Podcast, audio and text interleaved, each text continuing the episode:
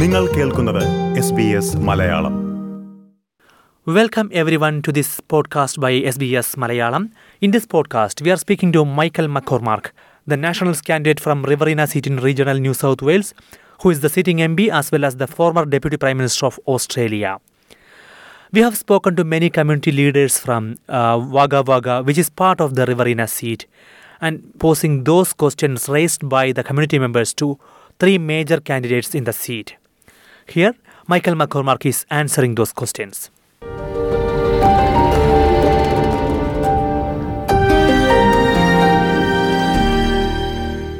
Thank you for your time being with SBS. That's fine, Deja.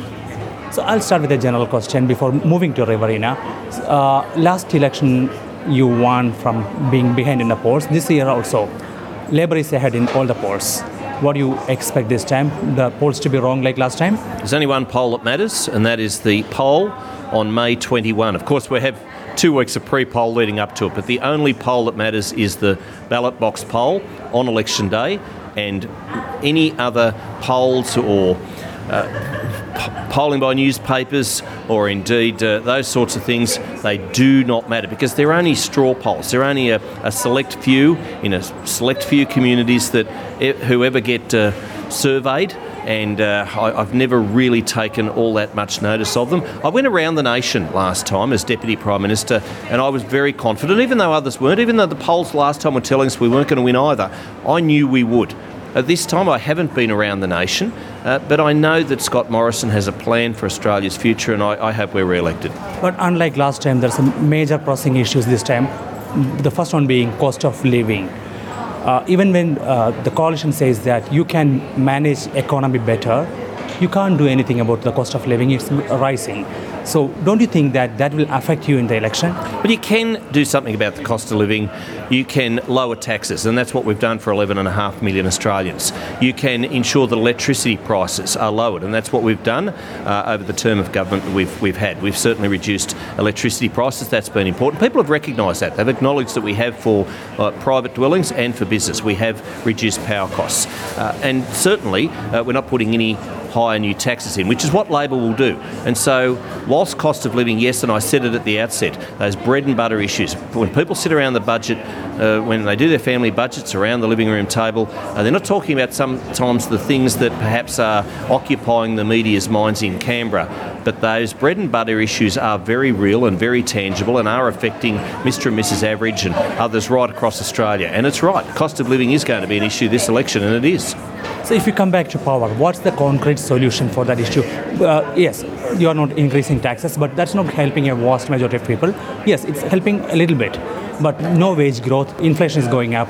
What is the concrete solution there? Well, it's making sure that people are able to keep more of the money that they earn. It's making sure that they have more of that money and not giving it back in tax, and it's lowering taxes, and that's what we're doing. Whether it's uh, private income tax or whether it's indeed uh, small businesses, it's making sure that we lower the cost of living that way because they've got more money that they can do and spend on, on the things that they want to spend it on, and that's what we've done. That's what we've made sure we've done over the 10 years we've been in Parliament, or not quite. 2013 we were re-elected, and uh, and I hope that uh, people understand and recognise that we've been a good government. Yes, you're right. We've had all sorts of uh, calamities befall the nation, befall the world, but basically uh, with COVID-19, and of course not to mention uh, fires, floods, the mouse plague, and, and a drought. The drought was crippling for rural and regional Australia. Of course, we're now on the almost on the cusp of the third good season for our farmers, and rest assured, as I go across the Riverina and Central West, they're delighted with that. So coming back, coming to Riverina,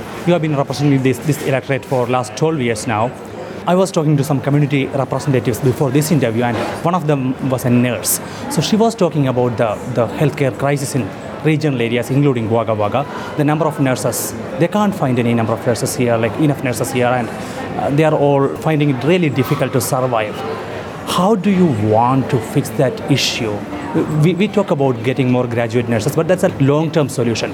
What is the immediate solution? Can you? But, but let's face it, I mean, nurses work in, in state public hospitals, so that, that is a, a, a state issue. Yes, of course, it, it, it, it it's, of course it's a, a federal issue and I'm, I'm concerned about it, but uh, we don't employ nurses as far as uh, federal government is concerned. But one thing I have done is made sure that uh, I've put in place the Murray-Darling Rural Medical School Network. Now, that is uh, making sure that doctors, GPs, train in the bush from start to finish. They do their full seven years right here in Wagga Wagga and else, elsewhere as well. Orange, Dubbo, uh, down in Bendigo, Victoria, through the Murray-Darling.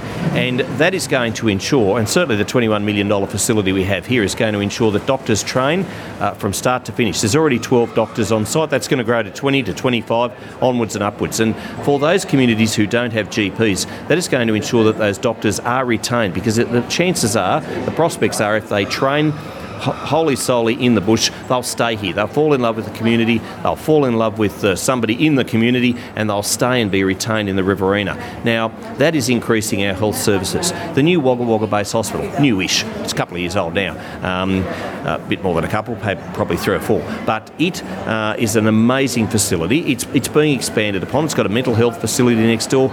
Those sorts of state of the art facilities are attracting and retaining, uh, whether it's nurses or doctor specialists, so do you support uh, sponsoring more overseas nurses to regional areas? Of course I do. And, and look, it's not just nurses that we're lacking. We're, there are so many sectors of that, that there is a labour shortage at the moment. And I've spoken to any number of meat processing plant operators uh, in recent weeks, and they are just crying out for labour, both skilled and unskilled. It's uh, in accountancy, it's in it's in health, as you mentioned, it's in uh, education. Uh, schools are finding it hard to finding it hard to uh, to get teachers. So nurses are very, very important. They have been amazing during COVID, and they've been at the front line of uh, of that combating COVID, which of course has been a crisis, and which has co- of course has claimed 4,000 lives across Australia. Very, very sad. But you know, I respect teachers. I honour the work that they do, uh, and we'll, and I'll do everything I can to make sure that we we do get more nurses. Bearing in mind that it is more a, a state issue than a federal one, but it, right across the board, jobs. It's hard to find people. I mean, there's three percent unemployment uh, generally across the Riverina, 3.2% regionally, 4% nationally. I mean, they are very low figures. It's a 48 year low with the unemployment rate at the moment.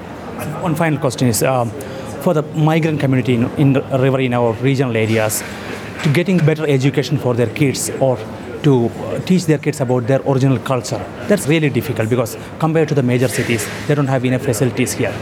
What do you propose to get those kind of facilities to that region? I am very proud of what I've been able to do and what we've been able to do as far as the migrant story is concerned. Wagga Wagga has taken on and accepted 807 Yazidis. Now, uh, since the uh, refugee migration compassion program was put in place, just a tick over 2,000 Yazidis have come to Australia. 809 of those have come to Wagga Wagga. And when Peter Dutton, as the then immigration minister, rang me and asked me would Wagga Wagga accept them, it only took me a nanosecond to say yes. I rang the then Mayor, Greg Conkey, OAM, and he agreed that this was a good thing. I've got one of the Yazidi refugees works in my office, Dorlette, and she does a, an amazing job. Couldn't speak English three and a half years ago, and now she's working for the federal member. That's a success story. Wagga Wagga has 114 nationalities. Uh, they speak 107 languages, and each year, one of our biggest festivals, it's a fusion festival. It's a migration celebration.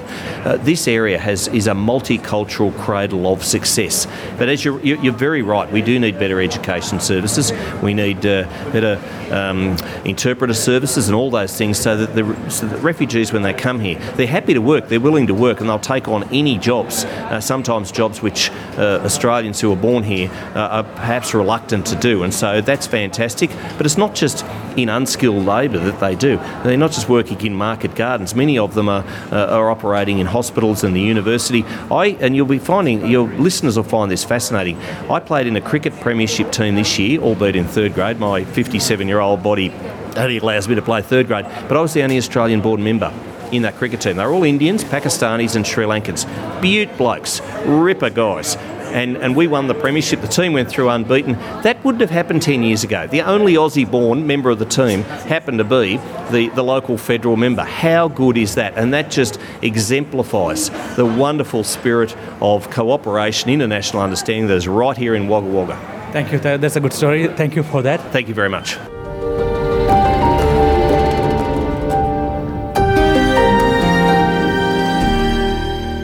That was Michael McCormack, the national candidate from Riverina seat in regional New South Wales, speaking to SBS Malayalam.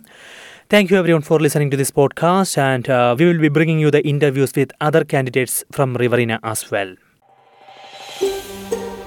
ഇതുപോലുള്ള കൂടുതൽ പരിപാടികൾ കേൾക്കണമെന്നുണ്ടോ apple പോഡ്കാസ്റ്റിലും Google പോഡ്കാസ്റ്റിലും സ്പോട്ടിഫൈയിലും കേൾക്കാം അല്ലെങ്കിൽ നിങ്ങൾ podcast കേൾക്കുന്ന മറ്റെവിടെയും